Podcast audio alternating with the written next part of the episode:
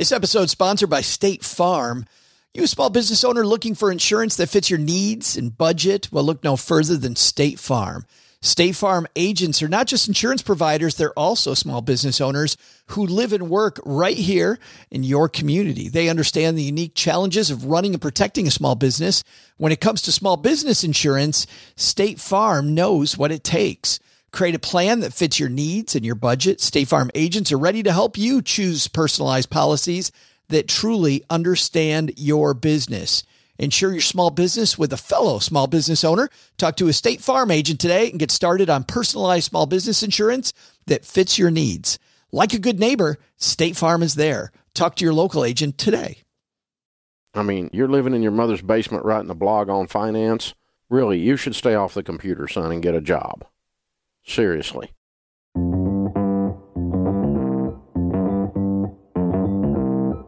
Live from Joe's mom's basement, it's the Stacking Benjamin Show.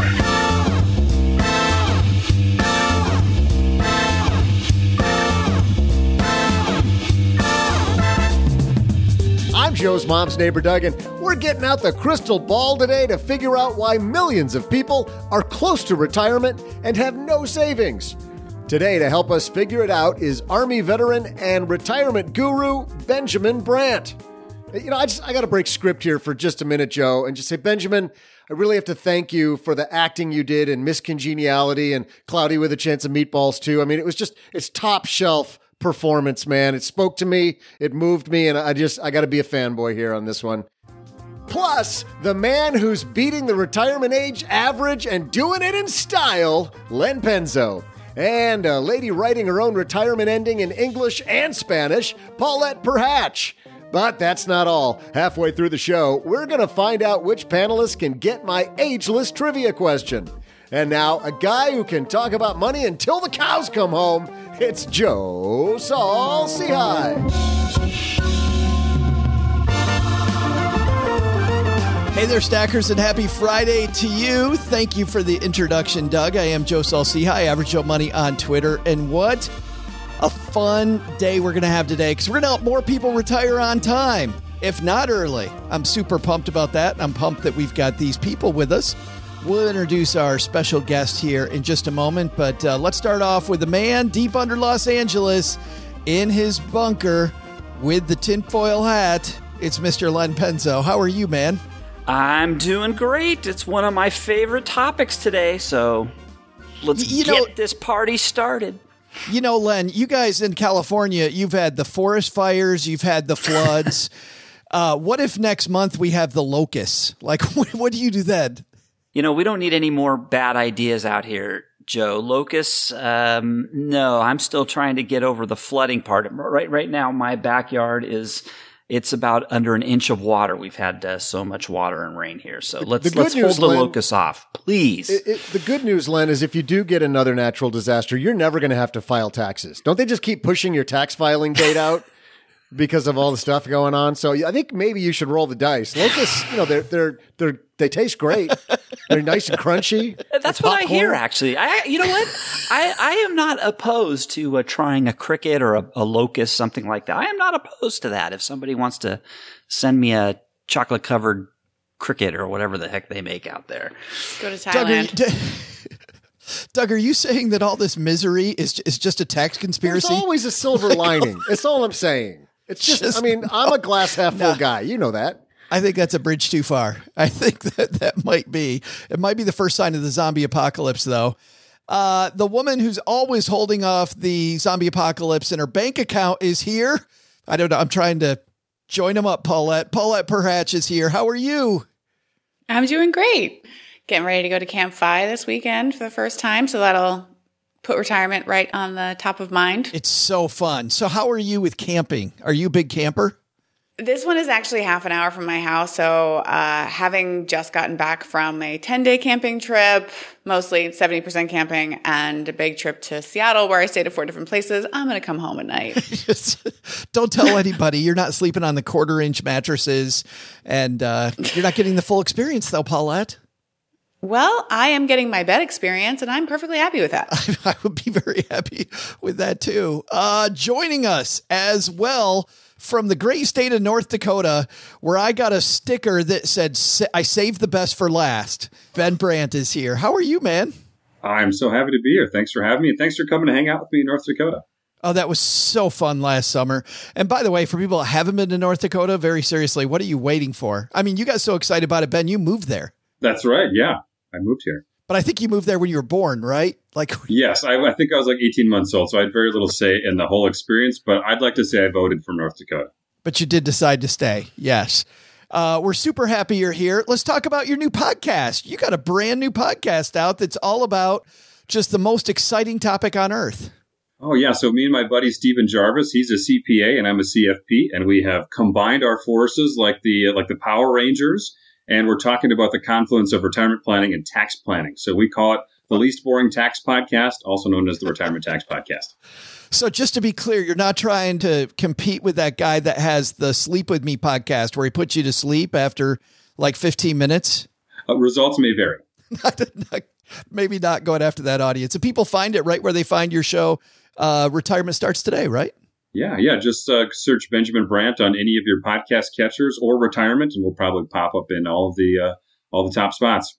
Yeah, and Paulette, just back to you for just a second before we get rolling. You working on any good financial pieces right now?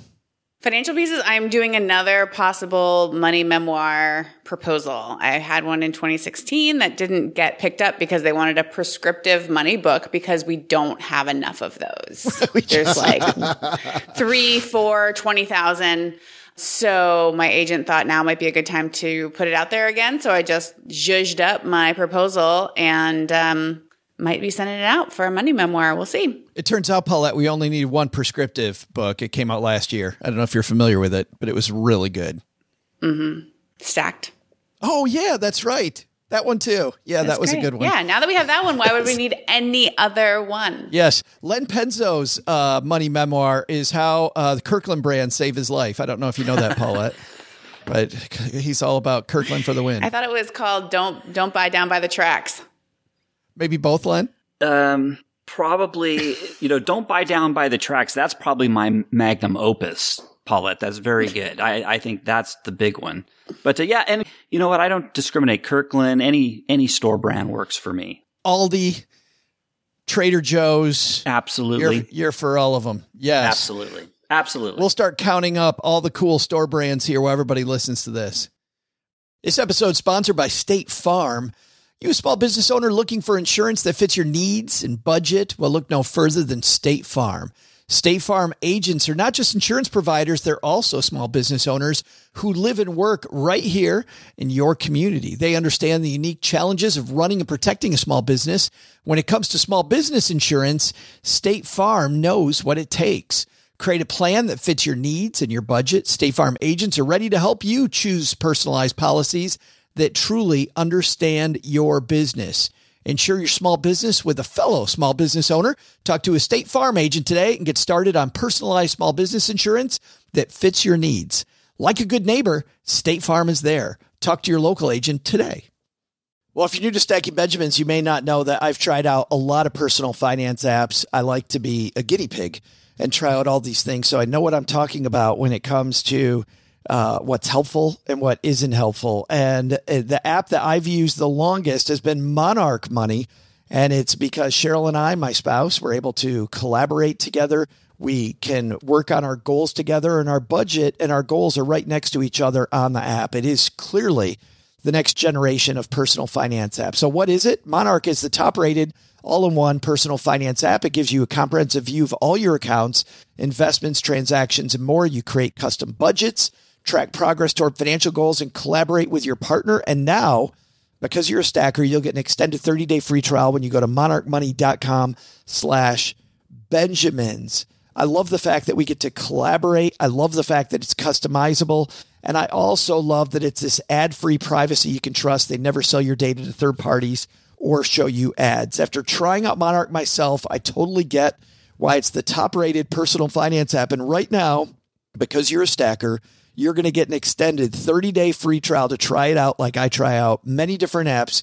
And this one was sticky for me because Well, you'll see when you try out the 30-day free trial. Go to monarchmoney.com slash Benjamins. That's M-O-N-A-R-C-H M-O-N-E-Y dot com slash Benjamins for your extended 30-day free trial. Well, it turns out there's more than seven, Len. There's more than seven, so we're good. We got uh, Benjamin Brandt here with us, Len Penzo, Paulette Perhach, Mom's neighbor Doug. So let's get rolling.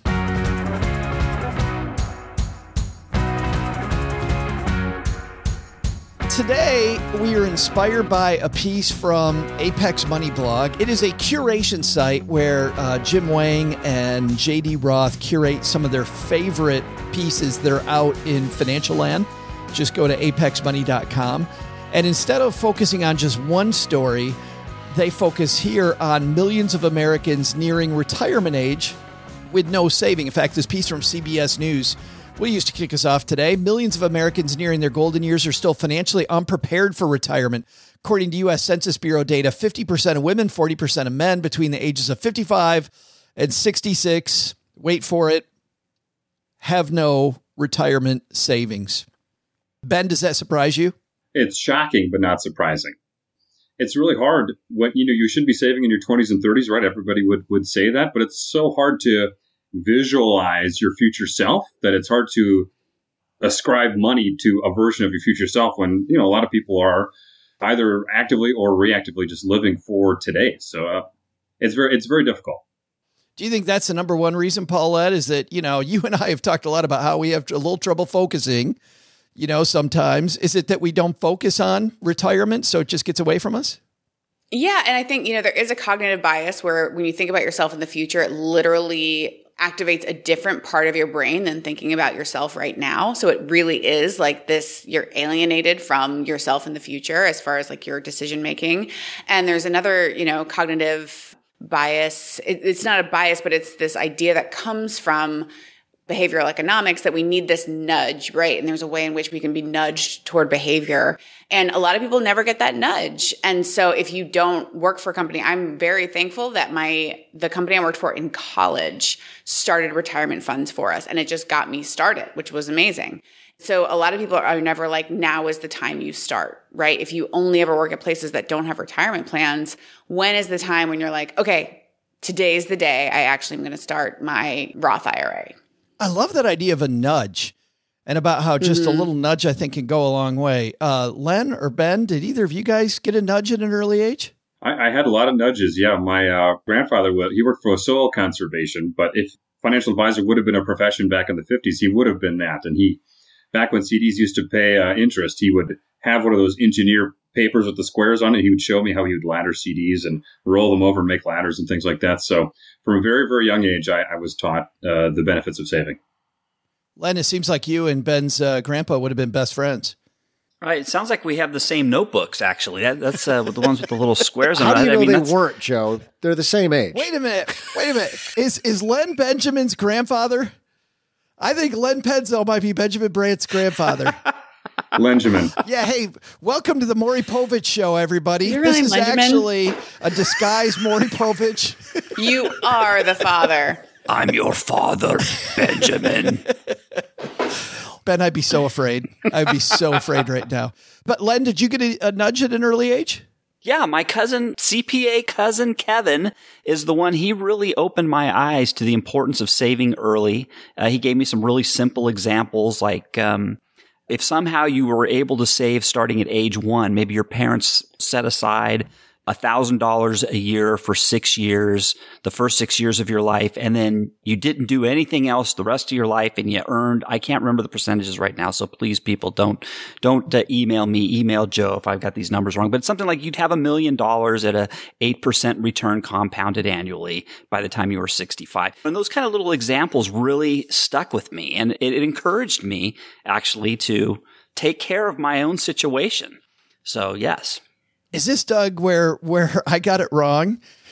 I'm wondering because my cool cousins, when I was growing up, were teaching me like what ACDC was and and how to get away with you know murder. Yeah. Yes. Were they it turns CPAs? Were they CPAs though, Joe? they weren't. Len at the age of eight is in his uh, cousin's bedroom learning all about the miracle of compounding interest. Is that is that what I'm hearing? The cool cousin? Yeah. Well, they were learning about ACDC too, like as electricity was being released into homes.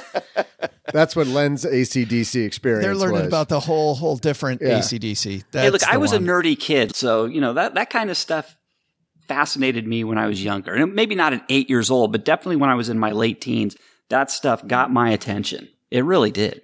Have you tried playing with fire? Oh yeah. Paulette's about to play with the fire movement in Uh, oh, I have regrets about even starting this conversation. at the at the uh, what? Why at the at, Nothing. at Camp FI? yeah. You're going to go play with fire at Camp FI. Absolutely. What's your speech going to be about? Oh, I'm not doing one. Just forget that. You're not. You're you're just going. Well, they invited me to, but I was like, what would I have to talk to people? There's this misconception that just because I wrote this piece that went viral about personal finance, that I am this guru. And I'm like, I am not. So I've had all this we these weird feelings about it, paired with the fact that I was doing these two huge events, and I'm like, I don't know if I can do this whole. I don't know if I can prepare a talk. So I was doing a new practice for me, which is saying no to things or not now. And so I just said, I'm going to go check it out this time. And then I was like, oh, duh, I could have just talked about pet sitting. Like, I could talk about pet sitting for 20 minutes, but that just occurred to me like yesterday. So I should have done that. You're going to find out that most people that give give talks at these Camp FI's are not gurus. They're just regular people telling about their experience, which is really fun. But Yeah. but yeah, you'll see it. You don't got to be a guru. Ben, when your grandfather was showing you this stuff, did that stick? I mean, have you been good with saving the whole time?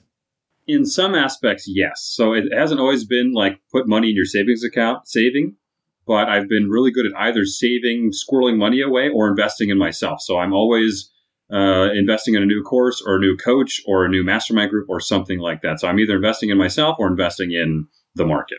Paulette, when did the light bulb come on for you? I'm still waiting. I, I kind of feel the same because for me, I never had that light bulb until I got to the point where I'm like, oh crap, I should start. And then I remember feeling the panic in my early 30s. Then I realized that the business I was building was actually an asset. It, it had never occurred to me that my business was an That is huge. Never thought about it. I think that is definitely like we need to discuss that more because I look at the spreadsheet and I feel terrible. And then I'm like, oh, yeah, I have a six figure business. That is not nothing. So I have to remember um, I was taking an accounting class attempting to understand small business personal or small business finance. And, you know, they said not all assets show up on the balance sheet. And I was like, that is so important to remember. Ben?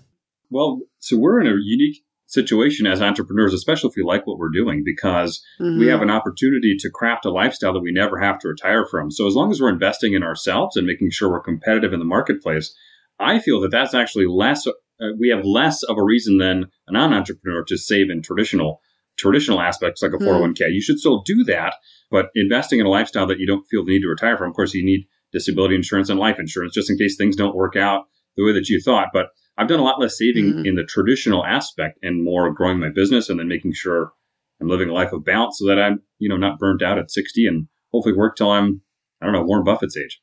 Yeah, right. But Paulette, I think about your business. Your business is dependent on you. So that must lead to thoughts of how do I make it go beyond Paulette Perhach to be a business that is replicatable by somebody else?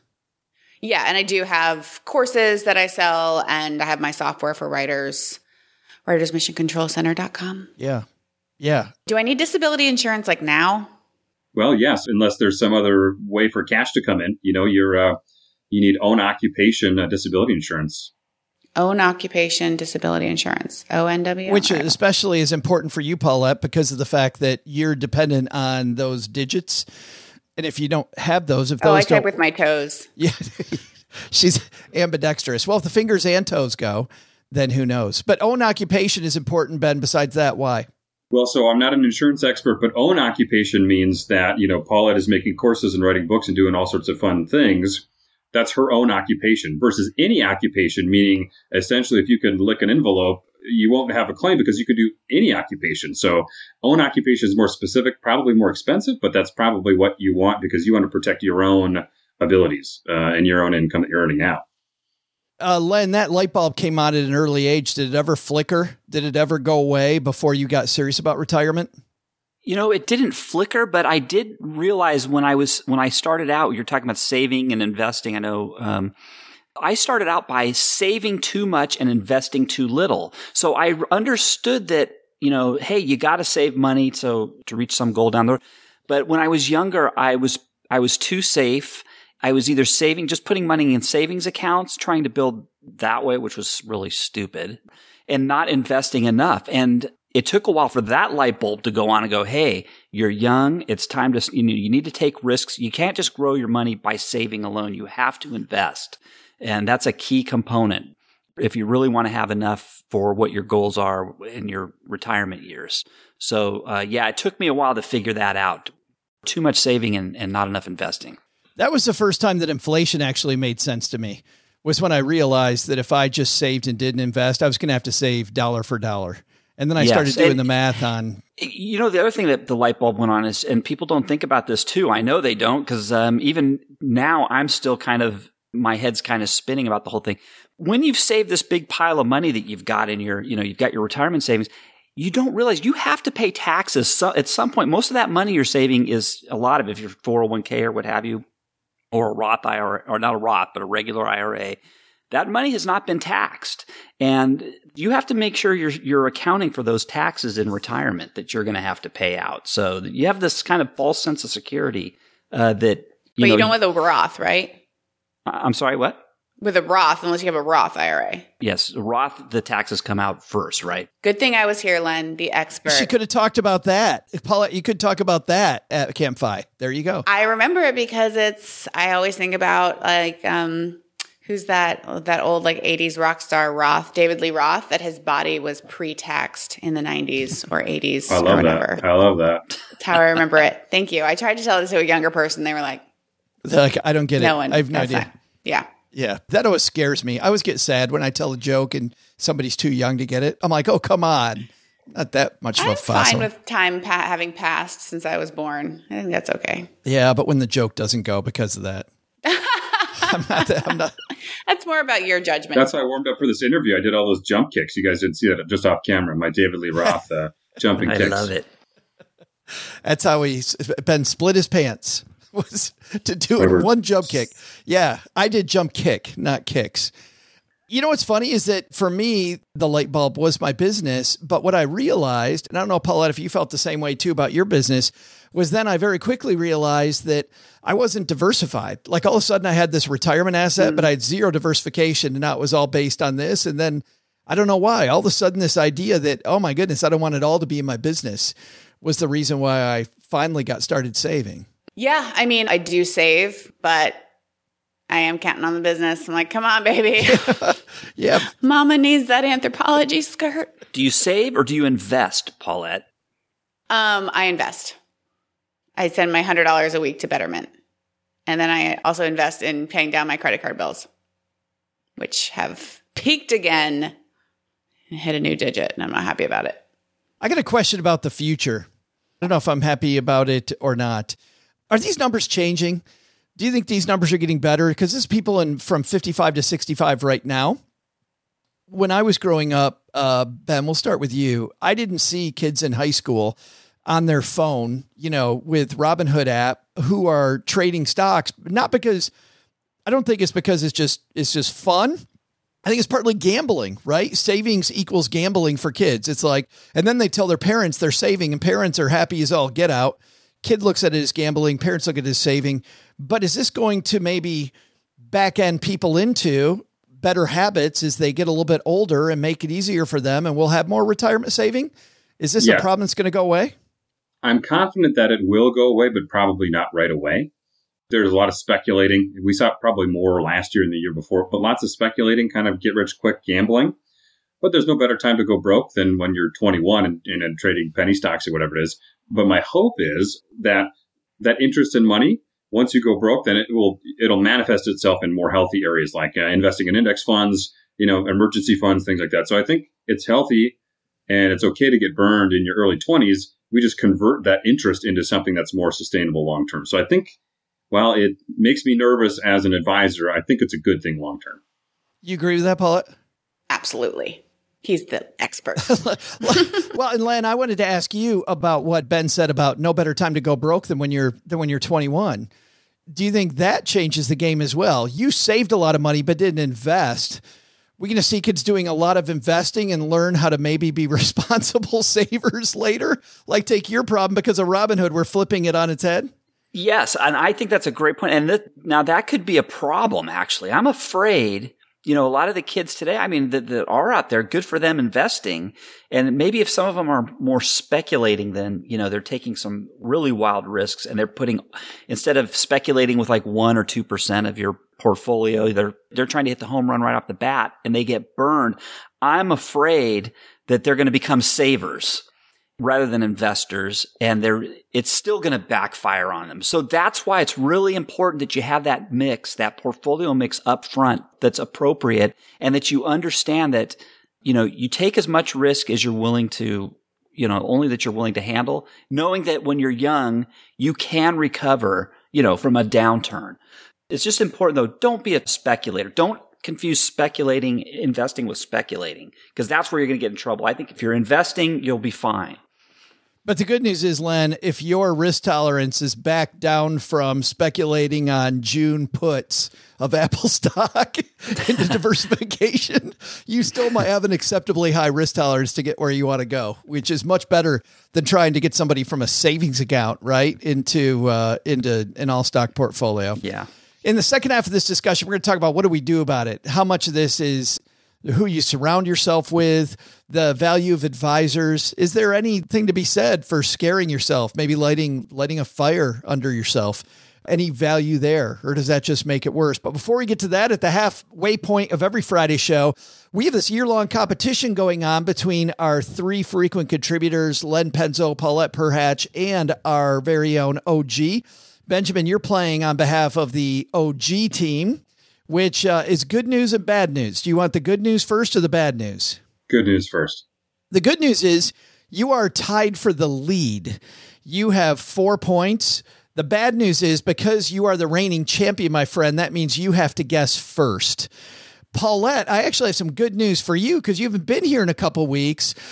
Janice Torres and Lacey Langford ripped it up for you. You are now tied Amazing. for first place. Yes. I think wow. this is the first time a team uh well you came on when it was team Paula Pant. Yeah. And you team brought PP. Paula you brought Paula back last year and now team Paulette Perhach tied for first. Amazing. Len, you're in this weird spot of being in last, which means you're going to go first. You've got 3. Score is 4-4-3. We could have a three-way tie at the end of this, but We'll never know unless we get a question, and Doug has that. Doug, what's today's trivia question? Hey there, stackers. I'm Joe's mom's neighbor, Doug, and I will never retire. It's not work if you love what you do, right? It also takes a special skill set to pursue my number one passion hunting garage sales for broken down mowers to fix and flip. But it turns out I'm not the only one saying no to retirement. According to a 2022 Gallup poll, people think they know when they want to retire, but it turns out that just like my lawnmower flipping career, sometimes it doesn't go according to plan. Some people get all skittish about buying a beautiful, absolutely 100% clean mower that just happens to smoke smoke a little. Or, you know, maybe like a chimney, you know, smoke a little more. And others are afraid to tell the boss to take a hike. In either case, we can't always get it right. So let's make that Gallup poll our question. What age do most Americans think they'll retire at? It's my break time, so I'll be back right after I go heat up some of Joe's mom's stew. They say lawnmowers are bad, but how about the gamble of eating stew straight out of the microwave? I mean, how about this question? When I return, will I or won't I have a third degree burn on the roof of my mouth? Am I right? I, I, think that's the real question, Doug. Doug will be back in a second with the answer. So let's lock in our questions or lock in our answers, I guess, not lock in our questions. We have so many questions about Doug, don't we, on a weekly basis? Benjamin, what age do most Americans actually retire? Actually retire? Well, based on the statistics that you shared, some of them will never retire. But but did you want my guess? yes. What's the Gallup poll number? okay. No, we don't want your guess. We'd like you to pontificate. Wait, is it when do they think they'll retire or when do they actually retire? It is what day do they actually retire? Okay. Oh, actually. Oh, okay. Ah. I was going. With, I was Oh. going with how optimistic are they thinking? Okay.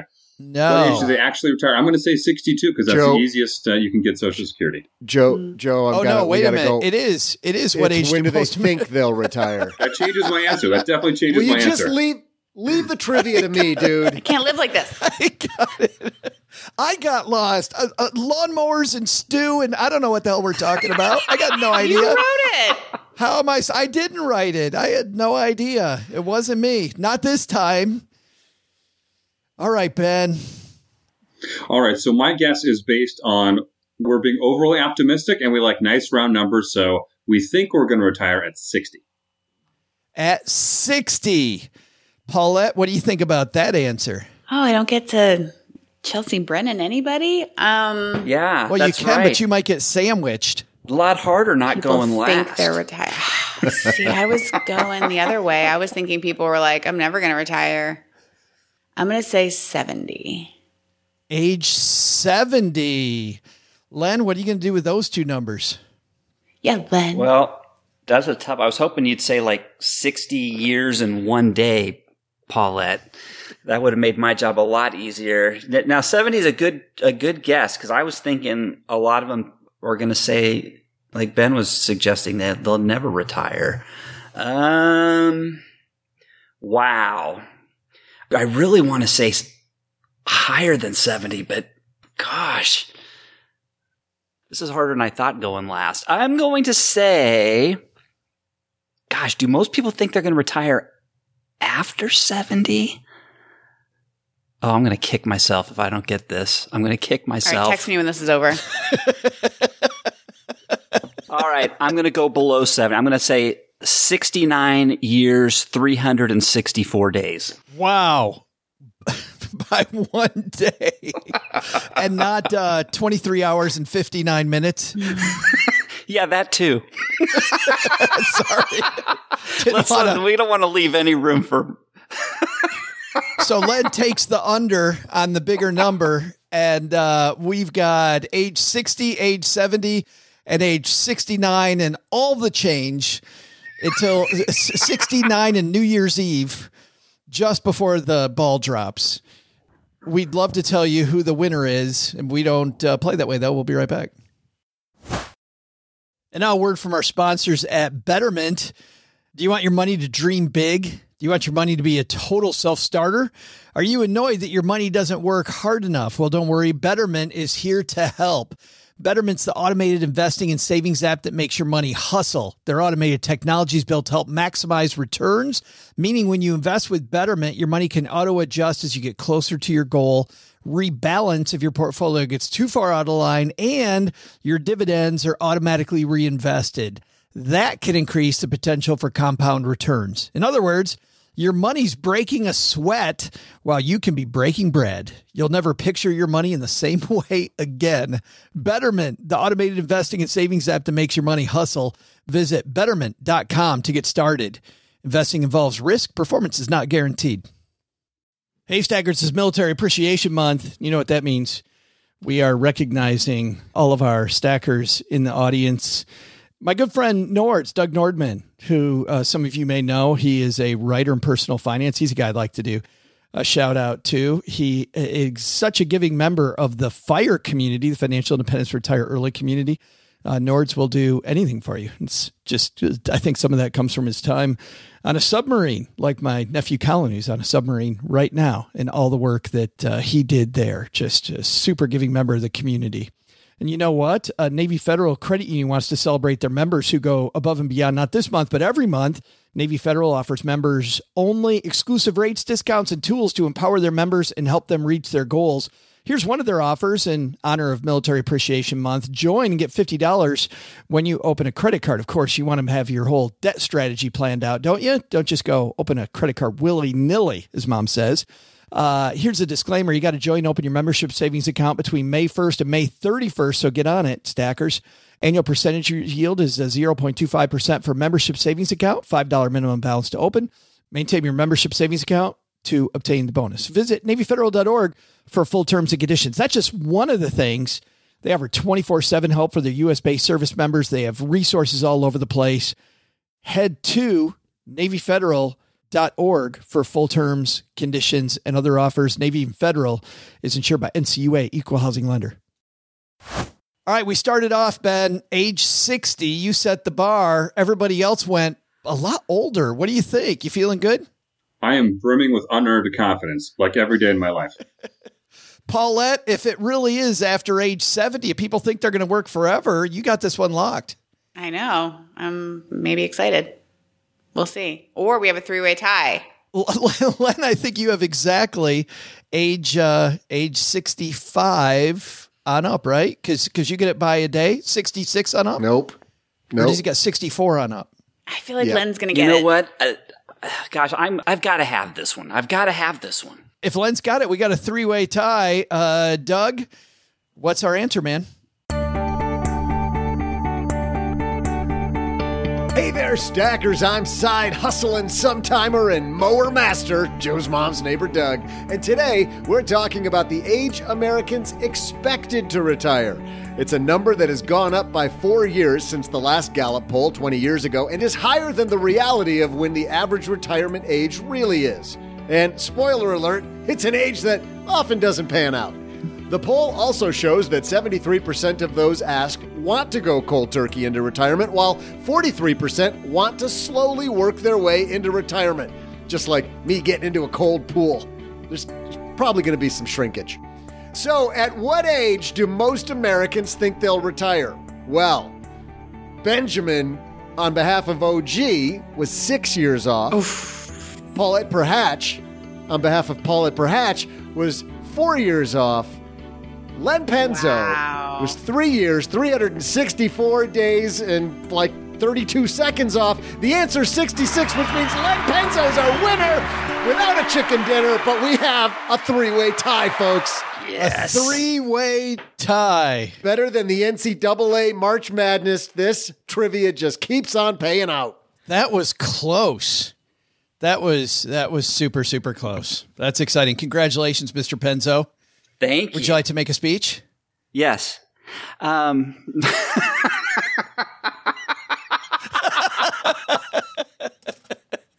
I'd like to thank Doug for coming up with a great question, and I would like to thank uh, Paulette for moving into second last week, so I could go last this week. Where's that Academy music, the walk off music that they play that gets louder and louder? We should have had that to start playing the second he started. Let's go into the second half of our discussion about people retiring with no money and maybe reversing that course. Our discussion today, uh, Ben, is brought to you by Magnify Money. You know what happens when you go to stackingbenjamins.com slash magnify money? You have more money to magnify? It is incredible how that works. Absolutely. You go there, stackingbenjamins.com slash magnify money. You find out those brick and mortar bank products you've been using all along. Probably not best in class. Lots of online banking happening out there, people. Over 92% of them ranked head to head at Magnify Money, whether it's checking accounts, CD rates, savings accounts, and that changes depending on where you are in the nation. So put in your zip code, and you'll very quickly get a list of these are the top rates, these are the lowest rates, plus any issues in getting into them. If you need to have $10,000 to invest, $5,000, and how easy the bank is to work with. Lots of ratings there too. StackingBenjamins.com slash magnify money so that you can get a better banking experience. All right. JL Collins has a piece that uh, Jim Wang references here at Apex Money talking about somebody investing in their home, which Len, I want to start with you. Saving for re- saving for retirement saving saying my home is my number one retirement asset. When I was a financial planner was always the thing that made me just roll my eyes. I don't think we see that as much today as we did back then. But how much of not retiring is being in the wrong investment, do you think? How important is it to pick the right investment vehicle? When it comes to retirement, I think everybody should, when they're figuring that number out, don't include your home equity at all. I, that to me makes no sense at all. The other thing is when you retire, I mean, like I said, you've got to be more risk. You got to take more risk when you're younger. And when you're older, like me, you want to make sure you're kind of less risky. So you don't want to, you know, you're, you're a lot more vulnerable when you're older, mainly because you have less years to recover from any mistakes. So you want to be a little more conservative. So yeah, I mean that's what you have to do when you know it, it all depends on your age. Ben, do we need to get all nerdy about our asset allocation, especially when we're starting out? No, no. You just want a lot of upside and a lot of flexibility. And so to me, that screams Roth. Uh, we already have paid the tax bill, and that's usually our highest, uh, our most aggressive asset that's going to grow, and we can access it even before we turn traditional retirement age. So you want high growth and you want flexibility, and you want to set it and forget it, in the famous words of uh, Ron Popeil. So, so, so uh, high growth means uh, diversified stocks, like an exchange traded fund. Then, yeah, you want to go more equities than bonds and cash. Yeah, you need a longer timeline to make that work, but that's what I would generally suggest. So, Ben, let me ask about the Roth IRA. So, I think the Roth IRA, when you're younger, that that's great because right, because you're in a lower tax bracket. But there's somewhere as you move up on your career or, or your business and you're making more and more money, I mean, there's got to be a point where you're going to switch over, right, from Roth to the other tradition, more traditional IRA, correct? Yeah, that's going to be based on personal pain tolerance. You know, we we generally think that taxes are going to be lower when we retire, but that's probably not a, a guarantee. We also think our income sometimes is going to be lower in retirement. Also, that's personal dependent, but I think it's your own pain tolerance for taxes. So whenever you meet with your accountant and you find that bill and it's way more than you thought, that's usually the time when people say, okay, now we're in the traditional 401k territory, not the Roth 401k territory. That's how it was for me. My income got too high and I said, okay, it's time to defer. Started paying so much in taxes. How much you getting started and getting rolling on on this? If it's not getting the right exact investment, Paula, how much do you think is surround sound, surrounding yourself with the right messages, the right people? So huge. I mean, that's a big part of why I'm going to Camp FI this weekend because I'm just like, I need to get back in reality. When I was getting out of debt, I made myself listen to Dave Ramsey, which I wouldn't do today, but I made myself listen to Dave Ramsey every day. And it was like that was, I just made that be the voice in my head, pounding into my head. That was Uncle Dave yelling at you? I needed Uncle Dave. I have, I like seriously have like an essay idea. It'd be like daddy issues and Dave Ramsey. It's like, I have a problem. So I just needed someone to yell at me. Well, Len, it was clearly surround sound with you, with your cousin. You thought the taxes and all this stuff was cool. Taxes were cool? Well, I don't well, yeah, tax- your CPA. Do I have to remind you of your story? no, but what is, what's the taxes? I don't think taxes are cool. Who wants no, to pay taxes? but the like tax planning. Tax planning huh? is cool. Oh yeah. And, and, oh, absolutely. And, yeah, yeah. You got to think ahead of time. Absolutely right. That's. I mean, got to kickstart Uncle Len to get him started. Did you hear him pivot mid sentence there? Oh, well, tax planning. taxes are awful. Taxes planning are not awesome. Cool. Tax planning. Amazing. Tax planning. That's a good thing. No, taxes are now? taxes are bad. Do we have time? It's like all of a sudden I brought out a popsicle halfway through his. Whoa, hey! Where's my pudding cup? yeah, but for you, it was surround sound. Was my point? Your cool cousin liked this stuff, so surround sound important to you. Yeah, that got me to get interested and and pay attention. And you can self motivate yourself. I, a great way to self motivate yourself is just start trying. And I think most people who are listening to this podcast do it already. But if not, let's say you have your kids, your kids in their early 20s, encourage them to start tracking their income and outgo. Ask them, do you know what your income and outgo is? You start recording that and you can see that. That gets you thinking. It just, it gets the gears turning in your head mm-hmm. about the future and stuff like that too. So just by tracking your own income and outgo, that will encourage you kind of automatically almost organically to, to begin thinking about savings in the future. You know what excited me on that point, Len, which I find kind of bizarre, was when somebody said, What does it cost you to just live a day? Like, how much money do you need to bring in in an average day to be just neutral? In my early savings, I would just try to make every day neutral, you know? Mm-hmm. So if I could just bring that amount mm-hmm. in every day mm-hmm. and not screw myself more, then yeah. I was, then it was pretty good. But I didn't even know that number. Like setting a budget didn't make any sense to me. But once I was like, oh, I got to bring in at least as much as I consume. I don't know why the light bulb turned on because of that. Ben, for you, it was also surround sound with your grandpa, it sounds like. It was, yeah. It was uh, save early and often, and but when I started my business, there wasn't a lot of money to save, so there was a, a pause in there in the traditional saving. But again, I was investing in myself, investing in my business, and hopefully it all works out.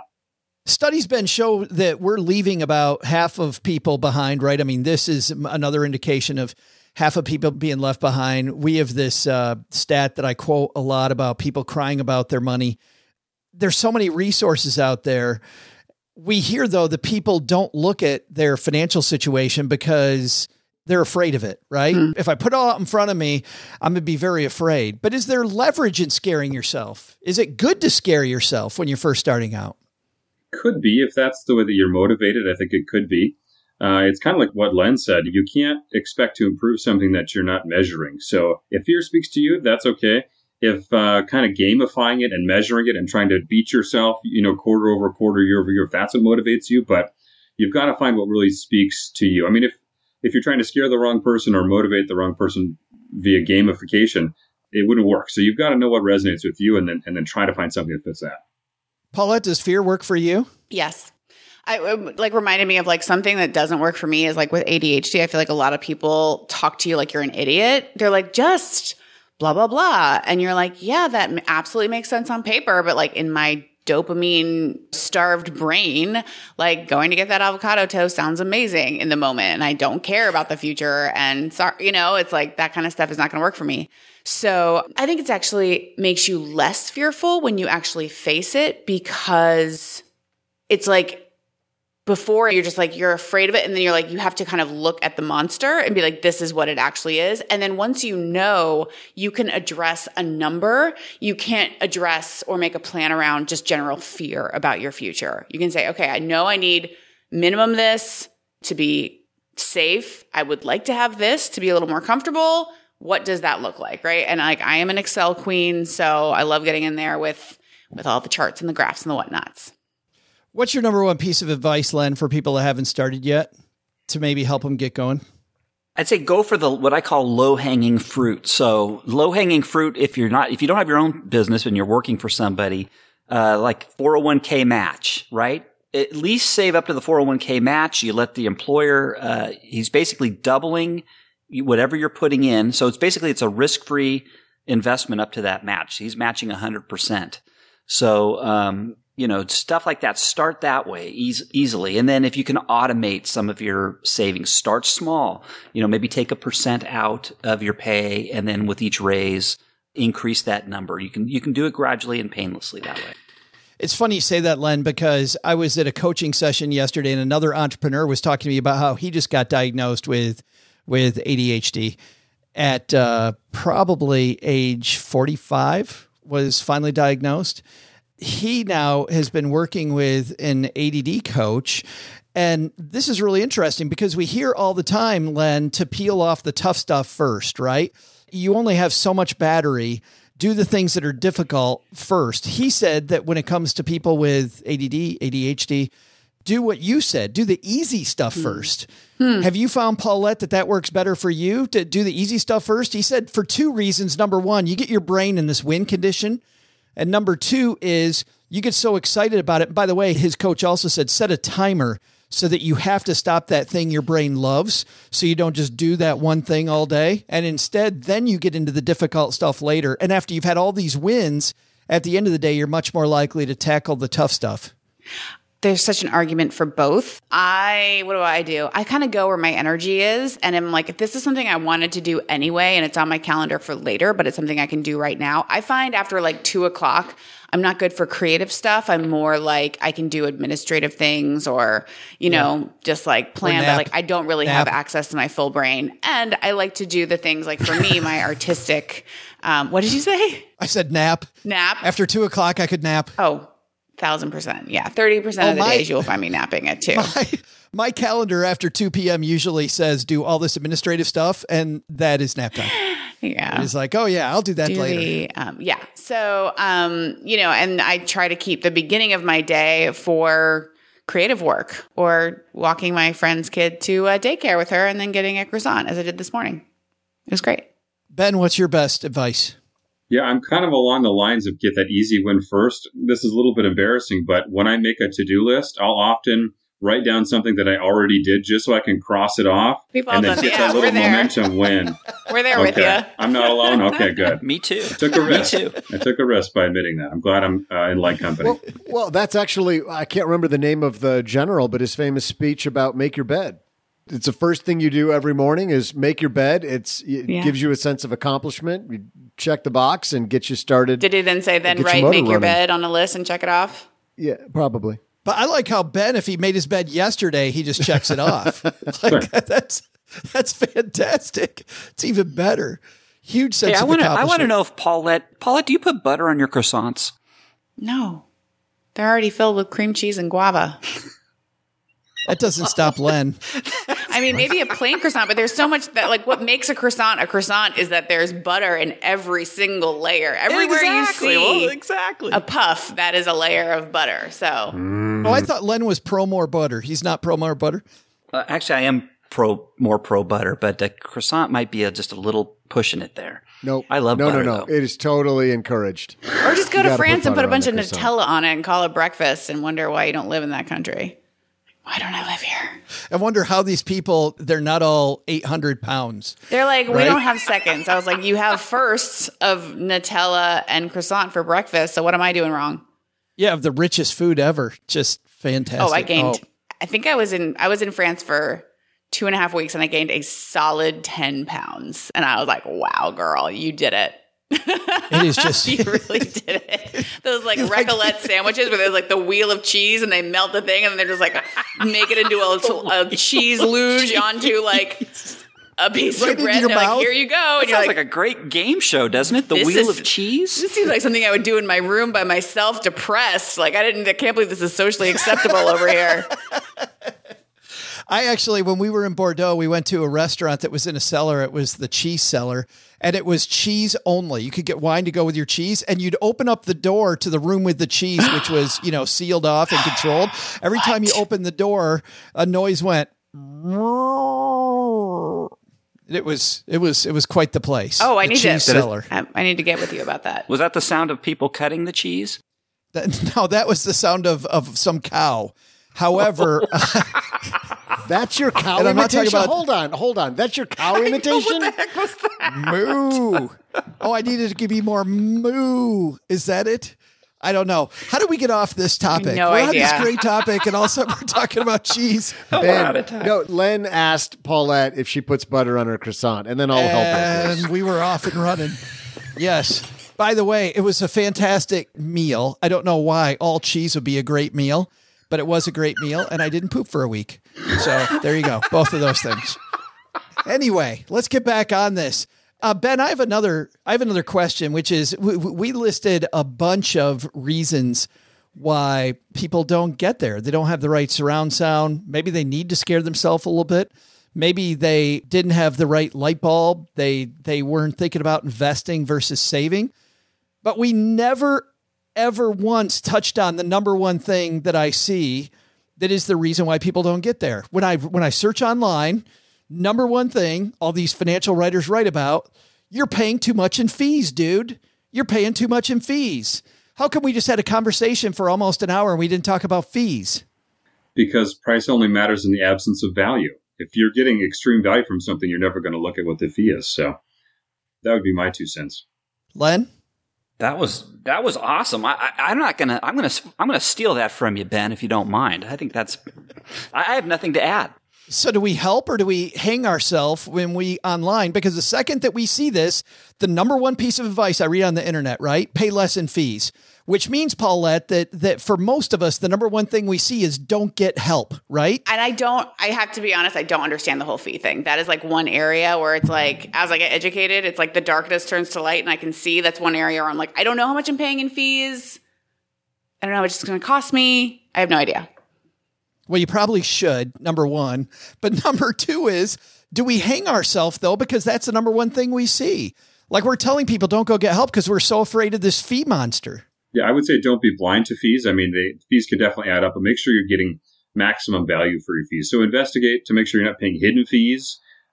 But uh, I would say no hidden fees, but make sure you're getting some value for your fee. If somebody's doing yeah, some work just for you, re- they're getting paid. Yeah. Reevaluate at the end of the year. Were, was the fees you paid was it worth was it worth it? Like you said, Ben, it's, it's value. I mean, evaluate. Are you getting value from those fees? If you're not, then stop. Yeah, because I'm with you. Don't pay those fees, right? If money's just going out the window, don't pay that. And I would say also know, know your exit strategy as well. Like, are you signing a long term contract that, that there are fees that are hidden that you're not going to be able to get out of? So, if you're in a fee situation, make sure that you know how you can terminate that the minute you're not seeing the value. Don't say that. That's how, I, how we've kept Len Penzo here for 12 years. Do not, do, don't even bring that up. Like we've we've been hiding that back end fee from him for a long time. Yeah, I will say this. You know, I have a managed one of my IRAs. I have a managed IRA, and and the fee is uh, one and I evaluate that every year. As if they're performing well, because I'm not an expert in the IRA uh, sector that I've invested in this particular for this particular IRA. So I'm trusting the people who are running this. As long as they are showing returns, then I have no problem paying that fee because I would probably do much worse trying to do invest on my own in a, in the particular sector. So, you know, you just have to evaluate all Len stuff is in Ben the different precious metals. He's got that piece down. Well, not all of it, but but when it, I, I know I'm kidding. I, I, I am totally kidding. All right, I think that's a great place to leave it. I think the surround sound piece. I think uh, maybe scaring yourself. I like the idea of knowing yourself, and uh, don't let other life get in the way. Let's find out what's going on where each of you are. We'll have our guest of honor go last. Paulette Perhach. Not only are you off to Camp FI what else is coming up for you? You've always got something exciting going on. Yes, and that is my problem. I need to stay in one place and handle my life. Um, so I'm going to be doing that over the next few months and uh, coaching writers, setting up new programs. I actually decided after the last writing workshop I went to or conference. So many people came up to me uh, at my booth and thanked me for workshops I've done, for coaching, for a very important meeting, um, or the writer's welcome kit that I just decided I'm going to kind of like am going to do a shift from doing a lot of freelance corporate writing to just helping writers. So I'm shifting my business toward really just assisting writers um, by providing everything they need to uh, make the writing life easier and more fun. So if people have blogs out there or are writers in any way, I'm here to help. You're so good at it. And the number of people, by the way, that came up to me at EconoMe talking about your writing and the fact that we get to interface with you here on Stacking Benjamins like it is just, it's yeah. That's yeah, nice. It seems when you want to hire somebody to do something well, you hire people that are best in class. So Paulette, what's the link we go to? Thatwriterpaulette.com.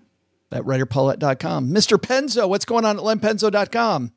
Uh, you know what? I I haven't got this uh, week's plan. I haven't got the main article plan. So it, but you can always stop by, uh, especially on Saturday mornings. I publish my black coffee. It's a review of the week's happenings, macroeconomics, doom and gloom, but it's got a, a lot of, it's really fun actually. It's, it's you can, you can hear how much fun you have writing that. I do words. have fun like, writing I am, it. I, I, have fun writing, and it's and it's actually quite entertaining. I, I take uh, the best stuff off of Twitter. I take the best uh, commentary on the macroeconomics for the week, and it's it's really it's quite a, it's it's actually quite fun. If you appreciate sarcasm at all, there might be a little bit yeah. in that post. Sounds like a hoot. At lenpenzo.com. Yeah, join the fun. Mr. Brandt, thank you so much for another uh, great appearance. I appreciate you so much, man. Oh, it's my pleasure. Well, so let's talk about it. What's something that's happening in either one of the podcasts? Well, we've got new episodes every Monday on Retirement Starts Today. We talk about how to spend more money, pay less taxes, and have an even better retirement. Uh, so that's at retirementstartstoday.radio.com. And then our tax podcast, the Retirement Tax Podcast, the least boring tax podcast, that's at retirementtaxpodcast.com. And then we have a new offering for people that want to dive deeper in retirement and tax content. We have retirementincome.university. It's our, it's our new course that we launched this year. Nice. Retirementincome.university. Would you believe they let anybody buy the dot university uh, suffix? I was shocked to that find is that out. Scary. That actually is so scary. It I is. mean, and I'm not even kidding. That is very scary. you is. having it does not scare me at all. But the fact that anybody can get that is, uh, yeah, that's that's tough. It sounds like .edu, but not quite. By the way, the least boring tax podcast. So you're saying it's less boring than the other one? So we're in a we're we're in an interesting position as financial podcasters because the people that need to hear our content the most are the people that are probably not looking for it. Uh, so we want to be a little bit tongue in cheek and say yes, taxes are boring, but we're making them as the least boring as possible, and we have a lot of fun. And I assume people that listen to this show occasionally like to have fun. By the way, talk about sarcasm talk about also. Uh, this is a story, Ben. When I first met you, Uh-oh. I had no idea how funny you were because you can crack a joke and not crack a smile. And I get like five minutes later the joke. Like I totally get it. And then I listen to your show and the show's so damn funny. Well, now the shows are so damn funny, but you can just that that that sense of humor just pretty awesome, my friend. I did make my stand-up comedy debut on Zoom last year, so try not to be too impressive. I just should we link to that? Should we link no, to that? Nope, nope. That is No. that is that is that is dead. That's gone. Buried in God forever. All evidence has been destroyed. We'll link to Paulette. We'll link to Len. We'll link to Ben on our show notes page at stackingbenjamins.com. Go check out what they are doing and uh, get some help with your stuff, people. All right, Doug, you got it from here, man. What should we have learned today? Well, Joe, first, some advice from our panel. Be prepared to retire earlier than you expect and possibly with more expenses than you planned. Second, take it from our guest, the great actor Benjamin Brandt. Understand what motivates you and then gamify some metrics that'll help you keep your eyes on the prize, which must have been what he did to score that sweet role on Law and Order. But the big lesson? When you pick up mowers off the side of the road, make sure they're not still hot. Owners get real bent out of shape when they come out from their water break and find you loading their mower in the back of your El Camino. Look, Howard, everybody knows if it's on the curb, it's fair game. I'm not going to tell you again. Thanks to Benjamin Brandt for joining us today. You'll find Benjamin's podcast, Retirement Starts Today, wherever you're listening to us right now. We'll also include links in our show notes at stackingbenjamins.com. Thanks to Len Penzo for joining us today. You can find Len at lenpenzo.com slash tax planning is fun. Thanks to Paulette Perhach for joining us. Need to make a better impression with your writing? Looking to break into the business of writing? Paulette is ready to be your writing coach. Head to thatwriterpaulette.com for details. This show is the property of SB Podcasts, LLC, copyright 2023, and is created by Joe Saul-Sehy. Our producer is Karen Repine. This show was written by Lacey Langford, who's also the host of the Military Money Show, with help from me, Joe, and Doc G from the Earn and Invest podcast. Kevin Bailey helps us take a deeper dive into all the topics covered on each episode in our newsletter called The 201. You'll find the 411 on all things money at the 201. Just visit stackingbenjamins.com slash 201. Tina Eichenberg makes the video version of this show. Once we bottle up all this goodness, we ship it to our engineer, the amazing Steve Stewart. Steve helps the rest of our team sound nearly as good as I do right now. Want to chat with friends about the show later? Mom's friend Gertrude and Kate Yunkin are our social media coordinators, and Gertrude is the room mother in our Facebook group called The Basement. So say hello when you see us posting online. To join all the basement fun with other stackers, type stackingbenjamins.com slash basement. Not only should you not take advice from these nerds, don't take advice from people you don't know.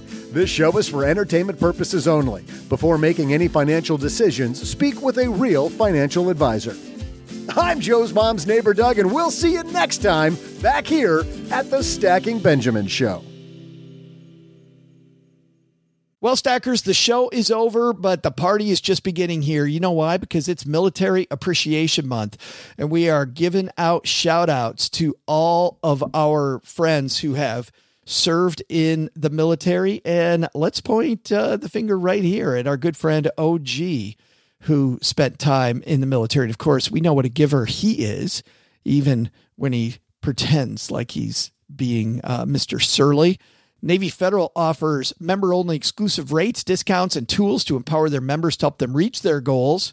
Visit NavyFederal.org slash celebrate. and You'll see all their Military Appreciation Month offers and other Navy Federal offers. They've got all kinds of resources on their site, like best cities after service to help veterans transition to civilian life and best careers for military spouses to support military families. So much going on. Just head over to NavyFederal.org slash celebrate and take a look at all the Military Appreciation Month offers and their usual offers. Navy Federal, our members are the mission. Navy Federal is insured by NCUA, equal housing lender.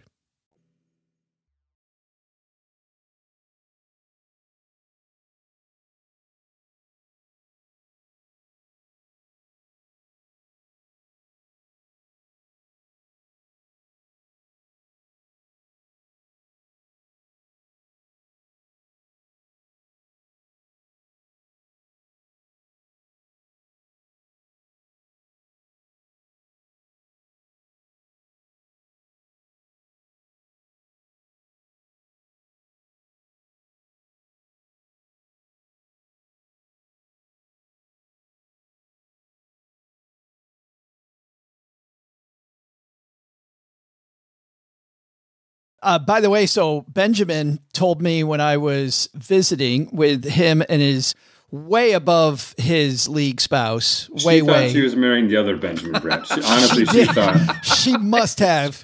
I'm like, what is she doing with him? And by the way, Ben did the coolest thing at dinner, which I have replicated since then. The awesome waiter, she comes out and she said, dessert. And you said, we'll have one of each. They had four different desserts and we tried them all. And they were, they're like, what, Norwegian desserts? Yeah, something like that. Yeah. Yeah. Oh my God, they were so good. And that was so fun. You know, it's right in the middle of COVID. We're all eating off the same plate. Good for the immune system. not true. But I mean, not true. It wasn't during COVID. But you told us to go to this thing called the, uh, called the, because we went. It, it, oh, what's the outdoor play called? Oh, the Medora musical and the Pitchfork Fondue. Yes. So to go to the musical at Theodore Roosevelt National Park. So it it is this outdoor musical where they start off with like the Pledge of Allegiance or the national anthem. It is all God, bad jokes, and yeehaw family fun. I thought it was a blast. It was like the it. hokiest, funnest, cheesiest thing. But beforehand, Ben tells me to go get the pitchfork fondue. Paula, have you had pitchfork fondue? I don't think so. So here's what happens. This is why they do it in North Dakota. They take a steak, like a ribeye steak, they shove it on the end of a pitchfork. They have like a garbage barrel full of hot oil, and they shove the pitchfork in the oil. I don't know, they count to 10 or something. I have no idea. Oh. And they pull it out and it goes on a little tin plate. You get some oh beans, my you god, get some amazing! Oh yeah, they're playing That they're sounds playing awesome. I want that. good music And you ate at the, the Cowboy Cafe too, right? at the cowboy the, the, the Cowboy Cafe. Yeah, it's got all the Cowboy Hall of Fame pictures. It's like an old Yes. uh, diner. Yeah, we went there the first day. That was like the first place we went. That was delicious. And there's a there's a line a mile long to get in. Love that place. Yeah, Theodore Roosevelt National Park. Have you guys been? Len, have you been to Theodore Roosevelt? No, you know, North Dakota is one of uh, five states that I have not been to. So that's uh, going to be one of the. Uh, I, I will when I get to North Dakota, I will be sure to check. what are it the out. other four? Idaho, Montana, um, Wisconsin, and Alaska. No. We, we just have not done Hawaii. Hawaii is my last one. Paulette, what about you? Um, I haven't done a lot of them. The one you're most excited to go to? Well, the one I really want to go to is well Yellowstone. I haven't been to Yellowstone or Oh. Zion. That's not a state. But that's when we got Oh, I thought we were. that's when we got um, Idaho was uh, the first time was when we went to went to Zion. Idaho. or not to Yeah. Zion to uh, Yellowstone. But then I ran the Pocatello Marathon, which, by the way, at the Pocatello Marathon, they take you up, they load everybody into buses, they take you to the top of a mountain. It's pre dawn and there's stars above. There's a goat farm right across the road from where they drop you off. And the dudes of uh, this UPS truck are setting up the starting line. Joe's like, I've been to this party before. They, they set up the starting line. I was in a fraternity. they set up the starting line right in front of you and uh, you toss your stuff in the back of the UPS truck and then you start running and you run the first 13 miles down the mountain. Like the first, Ouch. w- w- Wow. which I thought was going to be heaven. And then I get to the six mile mark and I'm with this, uh, I'm with this pace group that's two groups ahead of my normal group. Like I'm effing flying down the mountain. And the guy leading the pace group goes, Hey, you guys are doing great. How's your quads holding up? And I'm like, quads. And then I start thinking physiology and I go, oh, sh-. and uh, yeah, we get to like the 13 mile mark and all of a sudden I'm running with two bricks. Like right, oh my god! When it flattened out, then it was it was horrible. But I still had my best time. And you know what they give you when you finish? A sack of potatoes. goat. they give you a free goat. You get your own goat. Luckily, Paulette, I'd name mine ahead of time.